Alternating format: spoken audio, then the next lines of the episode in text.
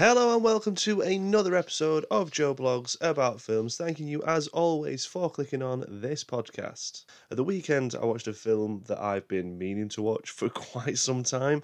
Um, it's been in my collection for so long. It's actually one that my dad lent me many moons ago that I just never got around to checking out. And he was always like, "You need to watch this film. You will love it. It's very, very good." And uh, in fairness, that sentiment has been echoed by so many people who've seen this film.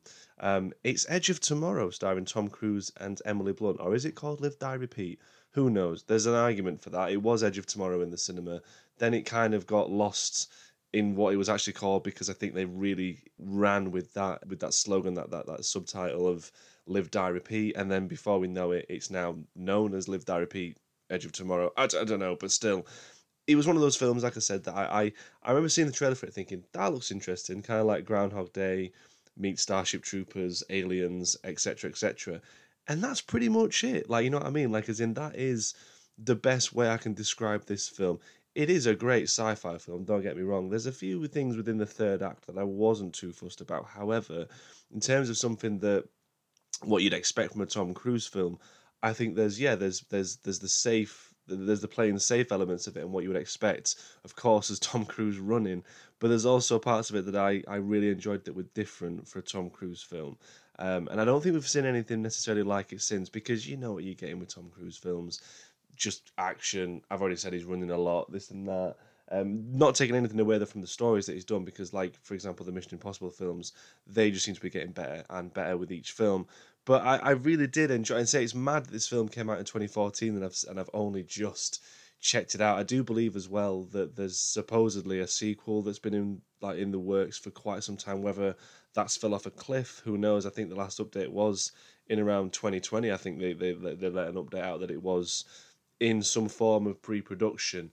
Um, which is funny because I believe The Edge of Tomorrow, the film itself, is set in the year 2020. So if only like 2020 wasn't just full lockdown and was something like I don't know which would be worse in fairness, stay indoors or have these like mimic aliens knocking about and having to uh, yeah to fire away out of it. I don't know. You could argue that it was just like that. I, I, anyways, I'm waffling. I'm clearly waffling. But as always, thank you so much. We're going to be talking about Edge of Tomorrow on this podcast. So thank you, sorry, for clicking on this episode. It's available on Apple, Spotify, and Google Podcasts, as to RSS.com. Jump onto Facebook as well, give us a like and a follow on there by searching Joe Blogs About Films, and also hit the notification button on Spotify and all that jazz so you can be notified when new episodes are uploaded, and leave a review while you're at it. I would very much, very much appreciate it. But of course, get in touch because it's been really nice lately to be uploading these episodes and having people like getting in touch more so about about the film in question. So keep that up as well. So I've already mentioned Tom Cruise. Obviously, is the uh, is one of the leads of this film. The other being Emily Blunt, and I am a huge Emily Blunt fan. Uh, you know, plays the character Rita, but in many films I've seen her in, I just find her so like in captivating, especially in like the lights of Looper. That's one of my favorite films I think she's done. But this one as well, again, kind of this was obviously after Looper as well. You can see that she's got a knack for these sci-fi films, and I'd love to see her do more. I'm trying to think of like one of the last things I've seen her in. A Quiet Place. There's the other one. Sorry, A Quiet Place. Of course, you know, working alongside obviously her husband John Krasinski.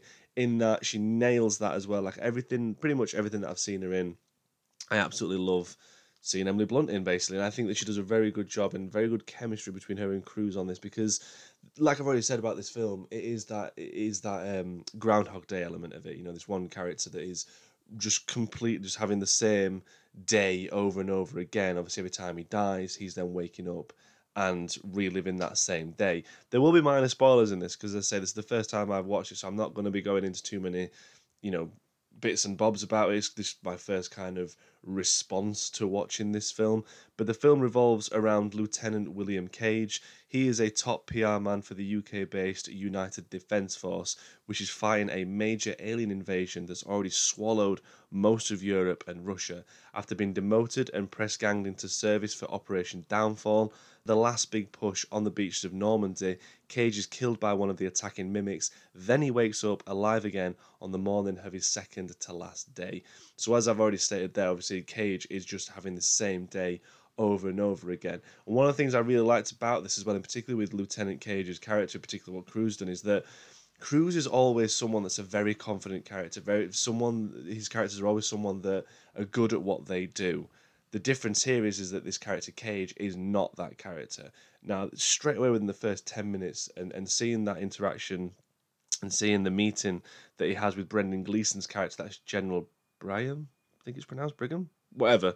Seeing seeing Gleeson and Cruise together in that sequence where Gleeson's telling him you're going in on the first wave, and he's all like, "Excuse me, what?" like, I really, really liked that because, like I've said, Cruise is always a confident character. Cruise, I mean, he's a confident person. He just doesn't die doing anything that he ever does. I mean, there's a video that surfaced this week of him hanging on the side of a plane or something. I can't, I, have watched the video, but I can't remember exactly what it is he's talking about. But still, it's like, what are you doing, mate? He will die for cinema, basically, won't he? What a crazy, crazy guy. But his characters, like I say, are always someone that are very good at what they do. I like the fact that this this cage is a bit of a weasel in in in that sense because he's trying to do everything and everything he can to get out of actually going into the firing line. Like he's spent ages, as I say, being that PR person, going on about the suits that they're going to be wearing and how they're going to defeat the enemy, this and that. Just like your classic, just just gurged it in absolute, I don't know, well, fake promises at times. Because like obviously they know the casualties will be happening, whether these suits that they're making or not will actually save the day or whatever remains to be seen. But it's just just the same garbage that comes out that we see on a daily basis anyway. Some people just chatting nonsense on the news, but he's that kind of character. To see him kind of trying to worm his way out of it as well, you know, making threats as well to Gleeson himself, obviously that he could make his life difficult. Obviously, if he's going to persist and force him in, into being in that first wave and that kind of power struggle between the two. I loved that sequence. I thought it was a very, very strong performance from both of them. But like I say, the main thing I took away from that was I was like, this is so strange seeing Tom Cruise playing this kind of character. This is like so different to what I'm used to seeing him in. And it just went on from there because this is the thing. The other the other thing that I really liked about this about the film in, in overall is that it's very like I've seen people say this as well. It's very game esque in the sense that he's just having the same checkpoint every time he dies. You play in a game, you get to a level, you die, you wake up at the next checkpoint, you go on from there trying to get to the next level. That is literally this film. Um, and I, I, absolutely, absolutely love that. It's also based, sorry, on a on a light on a Japanese light novel. All you need is kill. Um, and there's obviously like elements that they've changed from obviously that light novel. There's things that as well that they've kept, you know, more of the same. But what I dug as well is obviously this film is directed by Doug Doug Liman and the screenplay was written by Christopher McQuarrie. Obviously, Christopher McQuarrie, Christopher McQuarrie, sorry, is uh, the gentleman behind obviously the last few Mission Impossible films. So I think they had so much fun with that idea and that that sense of right, okay, we could make this like a game, like a, a, almost like an adaptation of a game, but it's not. It's it's, it's like an it's an original story, but obviously it's taken on the on the uh, inspiration from this um it's an adaptation sorry of that light novel but I, I really thought it would like to see Cruise go through these action set pieces over and over again, and and also obviously see like seeing things that happen, and then the next time he comes around, it's like right, I can stop that from happening. I can get to Emily Blunt this way or that way, trying to retrace steps and do things obviously differently to that point where obviously he'll die again, wake up, and so on. But it's just those moments again, like the first time when he wakes up and he's having to like kind of relive that same day obviously it's a little bit surreal, but then it gets to a point when he's literally to say what what like Bill Paxton's character is to say, like, re, like saying that straight to him, saying you're to say this, and then you're to say that you're to take me to this bunker. We're to have this conversation. They're playing cards, they're hiding, hiding cards under the desk or under the bed, sorry, X, Y, and Z. But still, it's that element of these characters obviously these this this rambling madman let's just stick some tape over him and throw him back into the fray like i thought that everything was was really well thought out i liked that kind of the the way the arc of tom cruise's character going through that weasel then becoming an absolute action hero like when he's not even looking where he's shooting that's how confident he's got over the course of the film you know and then obviously cruise finds emily blunt's character which is a great shift in that she's the one that then trains him to become the action hero that he is now. That you know that that confident military that that confident soldier. Sorry, um, the fact as well that these two have had the same encounter, the same experience by having the time loop constantly. Um, this is due to them killing a adult mimic. I think it is. It's then made him part of the organism that is the Omega, which controls everything It's kind of like the Cerebro or something like that. And they all behave obviously on the back of that, but therefore he's like locked, he's locked in that mimic time loop. I'm pretty sure that's how it goes, anyways. There'll be someone who knows the film better than me that'll be like, "Well, you've kind of butchered that. You kind of got it right, but you kind of like not got it, not got it quite right." Anyways, it's he, he's he's inadvertently hijacked their ability to reset the time through the exposure of the alpha's blood. That's what I've literally just had in front of me googling and uh, and quickly re- uh, uh, regurgitated from the internet. So that's what the internet says. We're going with that. But yeah, Emily Blunt's character's had that same thing as well. And what she's saying is, is that if you get injured in the line of battle, obviously what you've got to do, obviously try and stop the Omega, destroy the Omega, I should say. If you get injured and you get saved, and you have like, obviously like a blood transfusion, let's say, or if you just go to the hospital and have you know yourself fixed up, that's it. You've lost the you've lost the capability of being able to um, to revive essentially. So there's obviously that that that like cost there as well because they have to reset, and that's where more of the humor comes in as well. Obviously, because Emily Blunt's character, she kind of comes as like a, a failsafe almost, as in that she has to keep resetting the day should something go wrong. So if they're training and if Cruise gets injured, like for a broken leg or whatever, it's got to kill him, start the whole day again. There's so many elements in the film that I really, really did enjoy. It's just like I said, when it got towards the end, that's when it got to like the third act. That is, that's when it got a little bit too classic actiony film for me, if you know what I mean, or like over the top actiony film. There's nothing wrong with that. I just felt that I was more engaged with the build up to it, to the actual resolution of the film. Um, obviously, it's a, it's a it's a fitting end. Obviously, there's only one way this film is going to go, kind of thing. It's, it's an action film, sci-fi film, trying to defeat the enemy.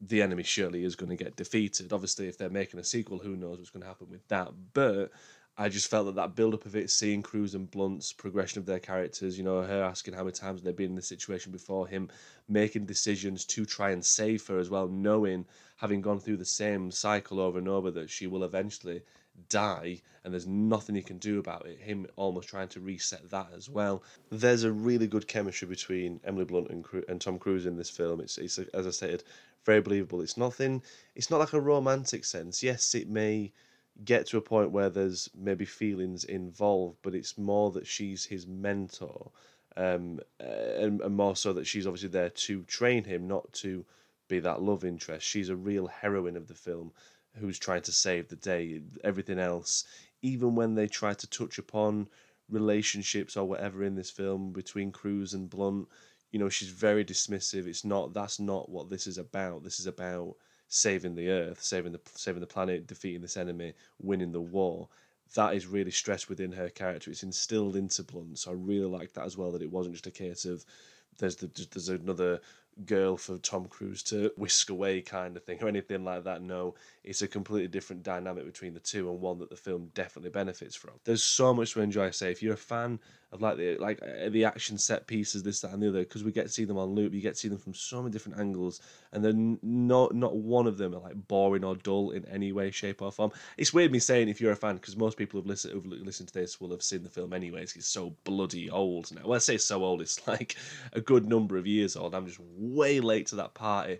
But as I've stated, the influences and the homages, I should say, are you know what are packed into this film. Like you know, you Groundhog Day, as I already mentioned, like Aliens and such. They all work. So there's there's the familiar sense, but then there's also something new within the film as well. And I think that, like I stated at the start of this whole looking like a game or feeling like a game, um, there's not been anything like that in the cinema, and I think that it's but it's, it's really really entertaining enough because, like I say, it does feel very much like the next level, then the next level after that, then right we're on the end of level boss. Let's let's kick some ass now, kind of thing. I thought it was really good I say. I really enjoyed um, pretty much what was packed in with this film. Like I said, my only thing was the, the, the third act of the film.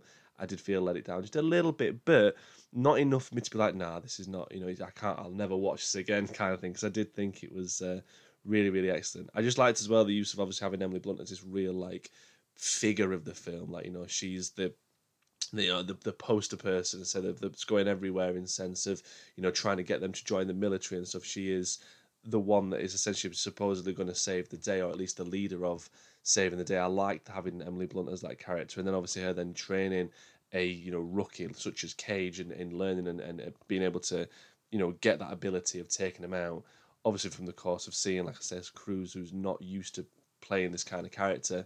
I think it worked really well, and they both worked very well together. I thought it was really, really nice, and uh, yeah, decent enough film. Out of ten, I will give this a seven and a half. I think I really much, yeah, definitely, definitely one that I would want to give it a rewatch. Anyways, I just don't know why I've waited this long to watch it. The amount of people that have said you need to check this film out, so here we are, finally giving it a watch. But like, yeah, like I say, there's just a lot to, uh, lot to enjoy. But yeah, there we go. Uh, Live, Die, Repeat, Edge of Tomorrow, whatever you want to call it. It's pretty great to say. It's a decent enough, like, fun packed action sci fi film with, uh, yeah, which has great influences from, like I say, Groundhog Day, Alien, Starship Troopers, all that jazz.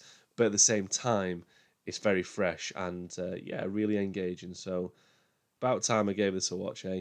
But thank you ever so much again for listening. Like I've said, I'm trying to get as many episodes out as I possibly can, being that I was away for a few weeks and didn't do anything, didn't watch anything in particular. But looking forward to trying to cram in as much as I possibly can on this podcast. So, as I say, jump onto the socials, give us a like and a follow. And if you've watched any of the films I'm talking about, I'd love to know your thoughts as well. So, do get in touch. But until the next episode, take care.